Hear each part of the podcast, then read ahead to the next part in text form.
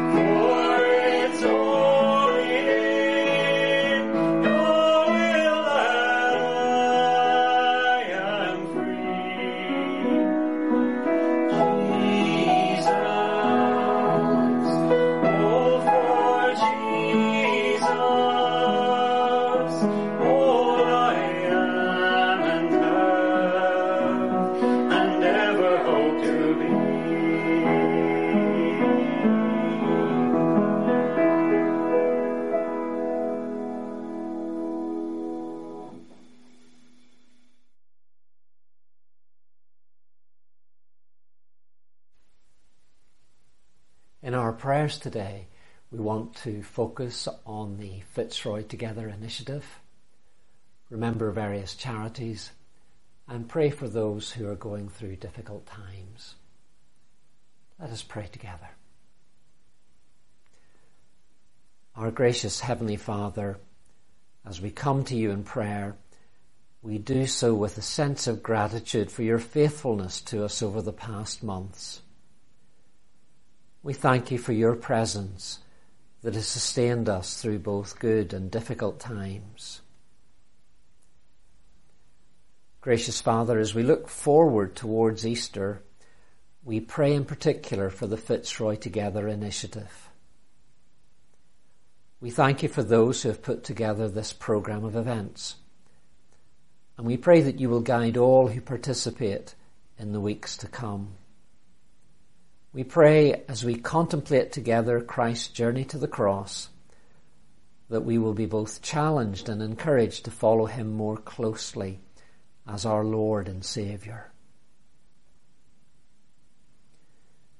Heavenly Father, we thank you for the many charities that seek to offer support to those in need. We pray for the ongoing activities of Christian Aid, Tearfund, Fields of Life, Safara, Mornington, the South Belfast Food Bank, Women's Aid, and Home Plus, as they all seek to offer support to those in need of help. Gracious God, may you sustain their full-time staff and volunteers as each organisation looks to make an impact for good.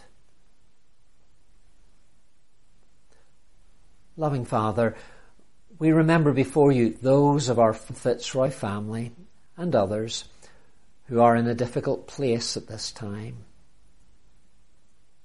We pray for those who are suffering because of illness. We remember those who are grieving because a loved one is no longer present. We pray for our young people as they miss opportunities to interact with others at school, college, or university. We pray for those whose working life has been severely disrupted. We remember many who feel isolated and miss the companionship of others. In the silence, we name those known to us.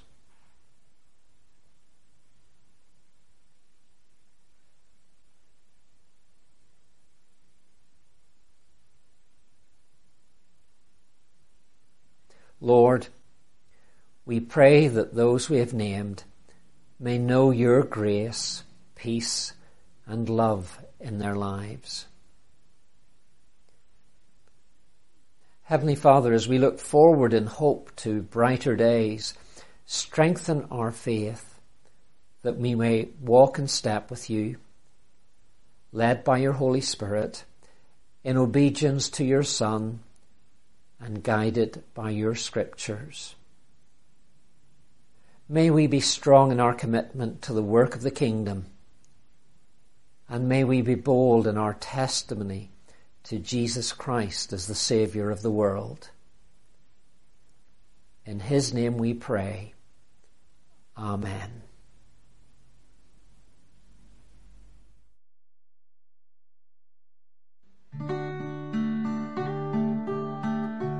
Oh, kneel me down again here at your feet.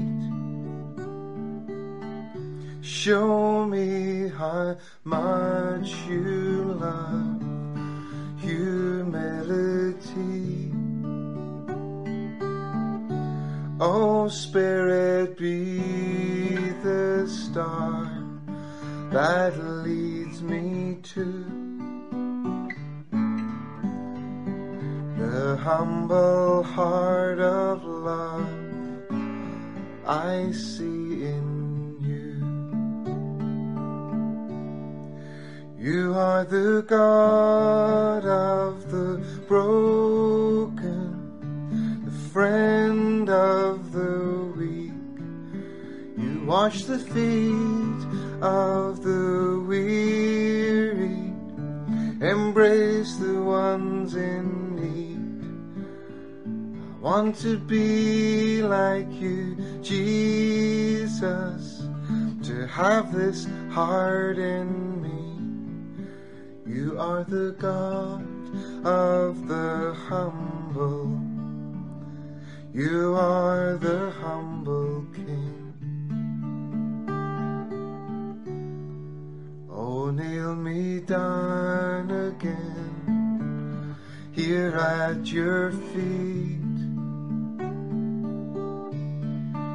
Show me how much you love humility.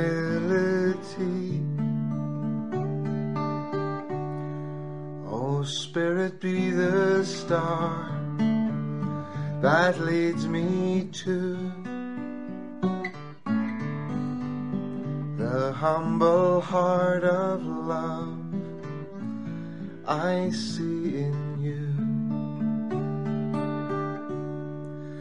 You are the God of the broken, the friend of the weak.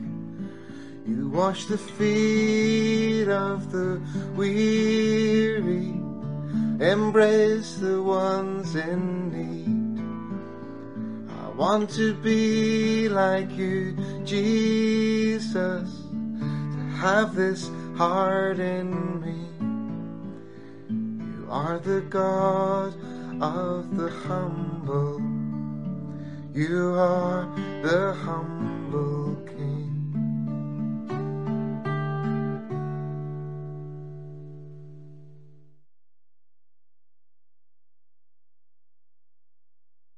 The reading is taken from Matthew chapter 6, verses 1 to 6, followed by verses 16 to 21. Be careful not to practice your righteousness in front of others to be seen by them. If you do, you will have no reward from your Father in heaven. So when you give to the needy, do not announce it with trumpets, as the hypocrites do in the synagogues and on the streets to be honoured by others. Truly I tell you, they have received their reward in full. But when you give to the needy, do not let your left hand know what your right hand is doing, so that your giving may be in secret. Then your Father, who sees what is done in secret, will reward you. And when you pray, do not be like the hypocrites, for they love to pray standing in the synagogues and on the street corners to be seen by others. Truly I tell you, they have received their reward in full. But when you pray, go into your room, close the door, and pray to your Father who is unseen. Then your Father, who sees what is done in secret, will reward you. When you fast, do not look sombre as the hypocrites do, for they disfigure their faces to show others they are fasting. Truly I tell you, they have received their reward in full. But when you fast, put oil on your head and wash your face, so that it will not be obvious to others that you are fasting, but only to your Father who is unseen. And your Father, who sees what is done in secret, will reward you. Do not store up for yourselves treasures on earth, where moths and vermin destroy, and where thieves break in and steal but store up for yourselves treasures in heaven, where moths and vermin do not destroy, and where thieves do not break in and steal. For where your treasure is, there your heart will be also.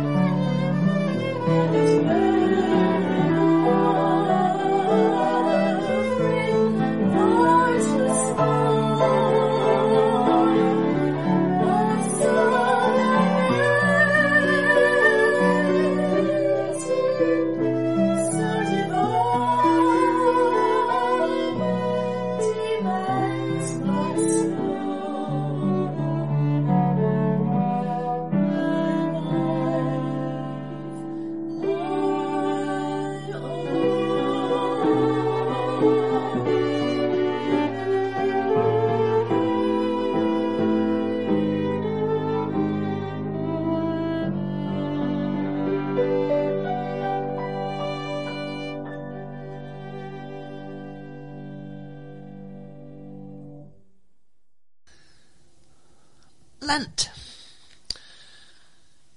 Today's reading is not the lectionary reading for the first Sunday in Lent.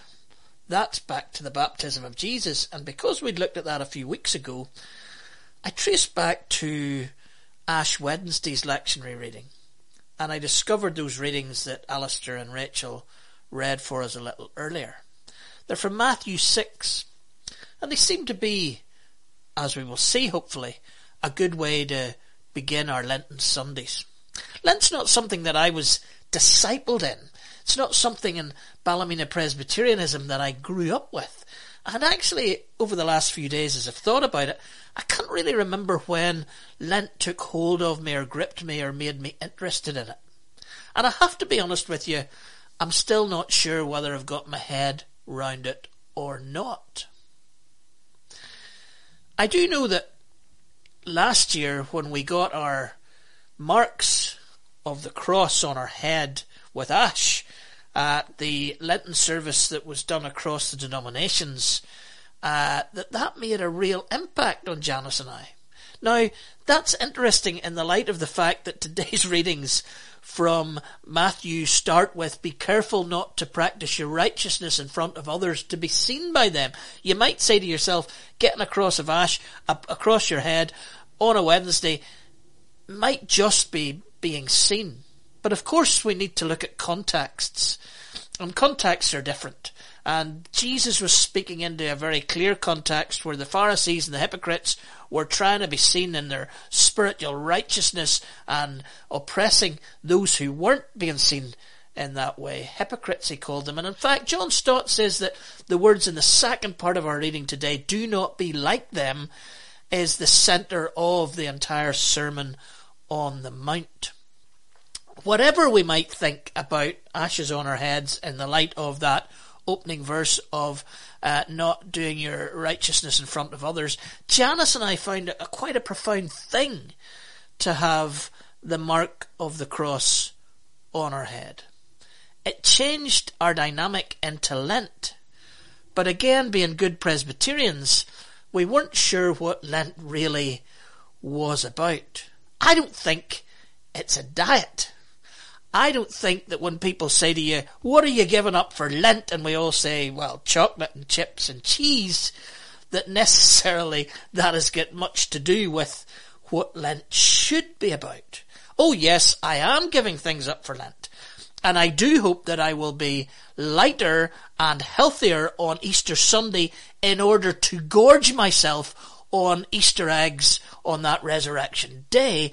But I think that Lent must be something more than giving up or dieting. The reading from Wednesday, the Ash Wednesday reading, does give us some of those Lenten practices. Prayer, fasting, giving.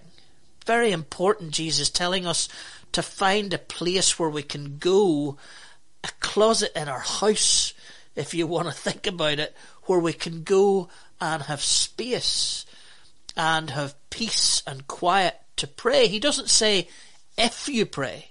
For the disciples, he says when you pray and when you fast. How's that with our Presbyterianism? How much do we consider doing that? How do we go about doing that? What's the point of it? Because it's not just so that we can say we fasted and giving. All these things that are, to me, the technological things for Lent, not the heart of Lent. It's not about doing prayer or doing fasting or doing giving better. It's about doing those things for sure. But that as we do those things, the holiness of God is done to us, is the whole point of the matter. It's a searching of the heart. Leonard Cohen uh, wrote a song about this, quoting uh, another Canadian poet called G.R. Scott, from bittersweet searching of the heart, quickened passion with the pain, we rise to play a greater part. We search ourselves. There's a bitterness to the searching because we find things deep in our souls that we need rid of. We need to do it with passion and pain. But then we rise to play a greater part. There's something about the getting rid of that we can then move forward to better things. It's the psalmist, isn't it? Uh, Leonard Cohen, Jewish spiritual man, would have been thinking of the Psalms. Search me, God, and know my heart.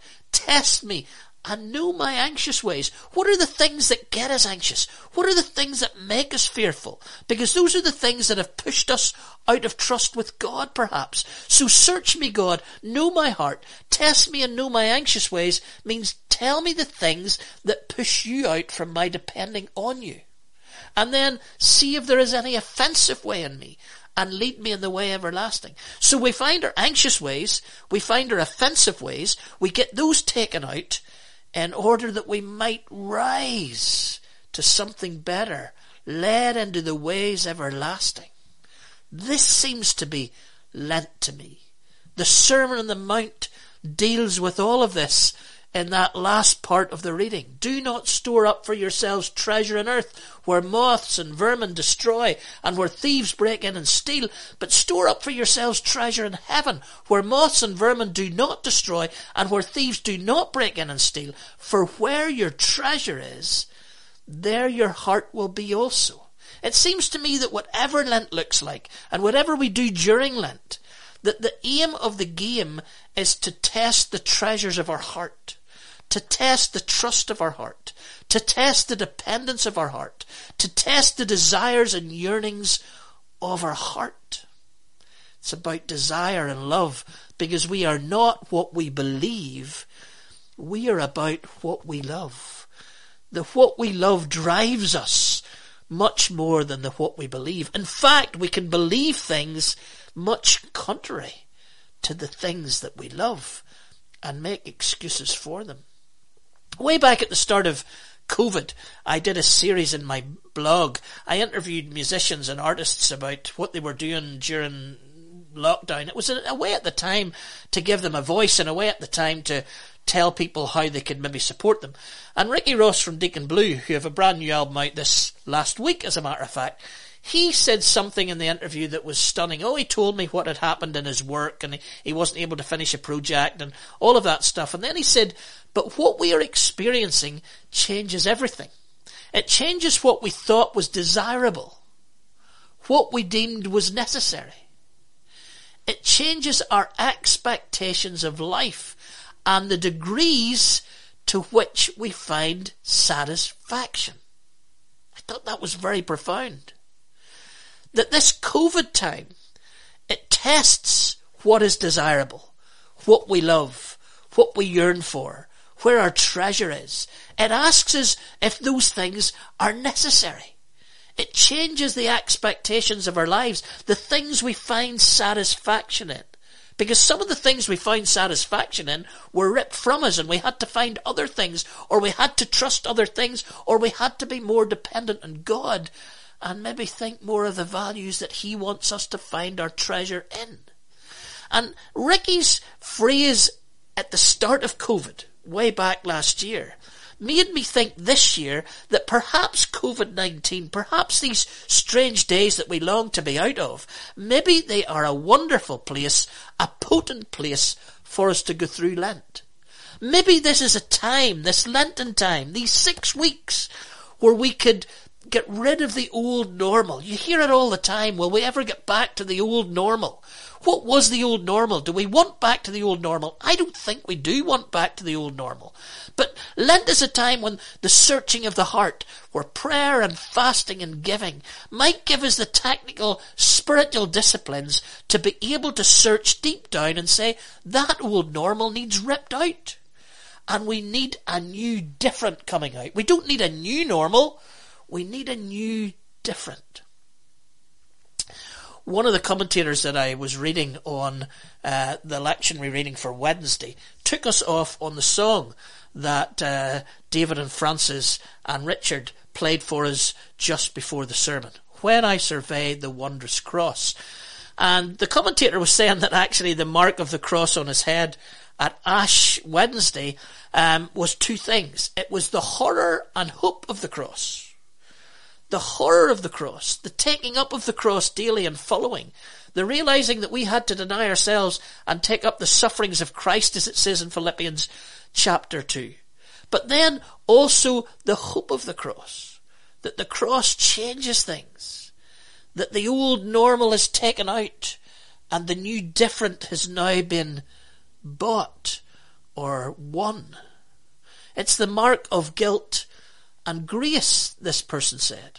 And when they get the mark of ash on their head, they like to come home and look in the mirror and ponder that ash.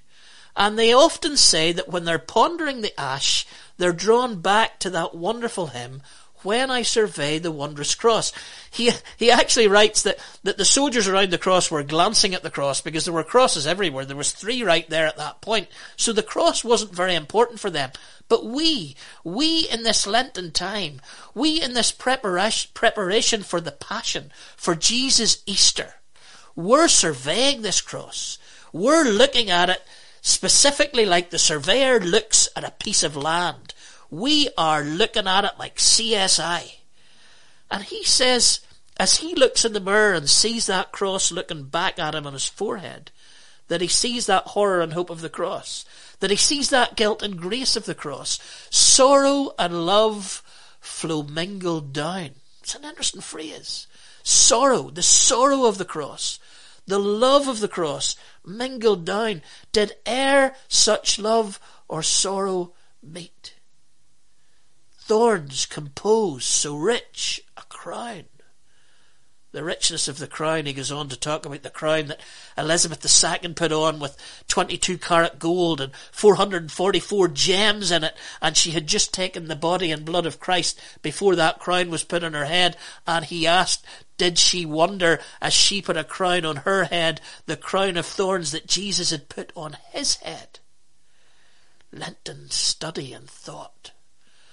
My richest gain I count but loss. Now there's a line for the searching of the heart. My richest gain I count but loss. I remember days when I was taking students to Cape Town in what we would call the naughties, the zeros. We used to go every other year. We used to spend a couple of months in Cape Town and bring teams in and out. And I can remember one summer, I think it might have been the summer of maybe 04, maybe 06, that uh, Gordon Ashbridge and I were uh, spending some time in the townships and we met Barrington one Friday afternoon. The wind was howling. Uh, there was a, a mist across Table Mountain. We were on a township uh, out in the middle of, um, I think we were probably in Nyanga um, or Langa, um, and uh, KTC they called the township, and we were in there. Uh, don't don't ask why it was. Mar- it was um, for Gordon's photographic um, interests. We were on a graveyard, and Barrington was lining out all the graves for the weekend dig and there was rows and rows and rows of them. There was a black crow come down onto a little makeshift grave nearby, and then the children's graves were pointed out to us, and the wind was howling, and the rain was coming at us, and the mountain was bleak, and this was to me the poverty that the prophets raged against.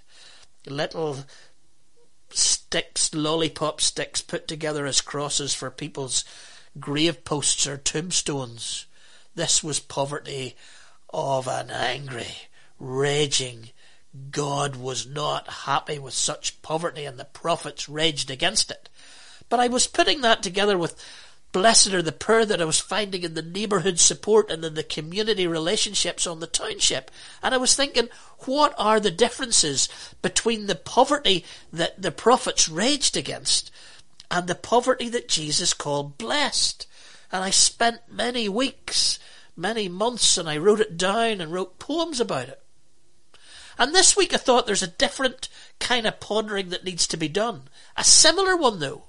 Because I'm asking myself during this whole COVID time when I've been asking myself, I've been very keen to support businesses, but I've been very reluctant to see the bottom line of profit as the thing that we judge whether we we look after a community, wealth versus health, and that's a very simplistic way, and I don't believe in that. And that's what that's what that's what really began to make me think in the in the blessed are the poor and the poverty the prophets rage against, because the two things that I'm wrestling with now, and maybe wrestling with through this Lenten time, are the prosperity that Jeremiah talks about when he asks us to pray for the peace and prosperity of the city in Jeremiah 29 7. He asks us to pray for the prosperity of the city.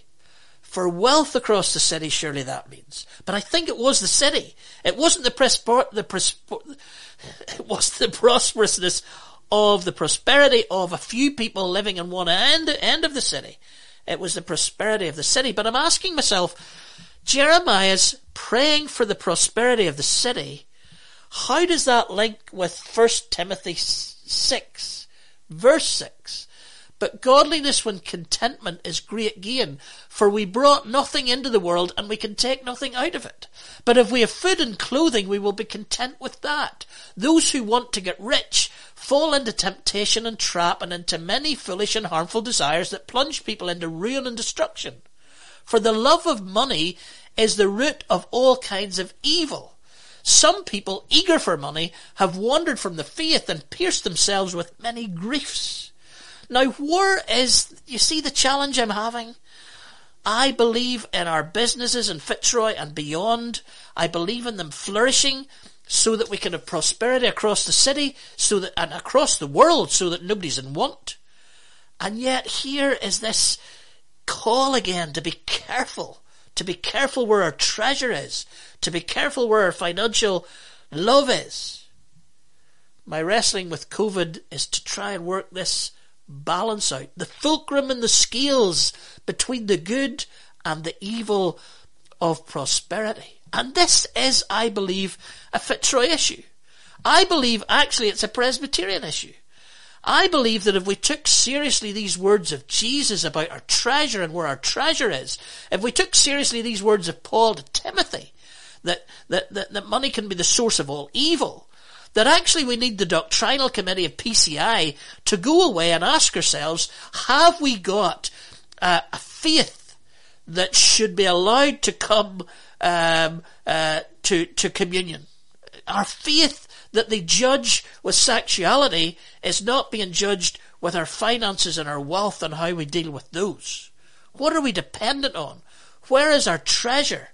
What have been the things of the old normal and how can the new normal be different? How can we deal with wealth better in the new normal? Oh, not get rid of it because we're praying for a prosperous, a prosperous city. But making sure that we don't fall into treasure on earth being more important than treasure in heaven. When we save for rainy days and when we worry about the next, when we're always trying to do better, where is our treasure? And in the meantime, Lent, searching the desires, searching the yearnings, searching the dependencies, searching on what we lean on, searching on the things where our treasure is. Where our treasure is. Let us pray during Lent. Let us fast during Lent. Let us give during Lent, but let those things search our treasure vault for a weighted direction of our desires and our love. We're going to just listen out to a song now because I think there's big challenges in how we have this balance and where our treasure is and where our desires are. And so we're going to finish by, with a song from a friend of mine called David Lyon. His wife Yvonne's going to sing it. You might know her work. Uh, she's a songwriter in her own right. David writes worship songs, and he sent me this this week. And I thought, rather than a closing hymn, it would be good in this as Lent starts, as we begin to consider what the treasures of our heart is, as we begin to consider where the direction of our desires are. That we would maybe lean back on the love of God and know that it's the love of God and for our good that His love and His mercy wants to see this searching of our anxious thoughts, the searching of our offensive ways, so as we can live and we can move forward in a way that is not all normal, but new, different. Listen to the song as we play out.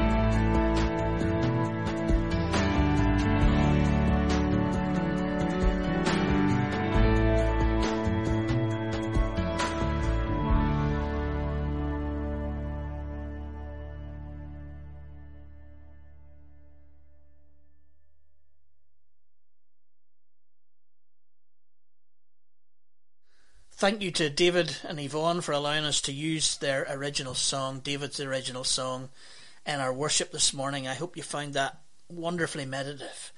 And as we go out to journey through Lent and search our hearts and begin to get rid of the old normal and put on the new different, let us pray the prayer of benediction as a blessing over each other. May the grace of our Lord Jesus Christ, the love of God, and the fellowship of the Holy Spirit be with us all this day and for evermore. Amen.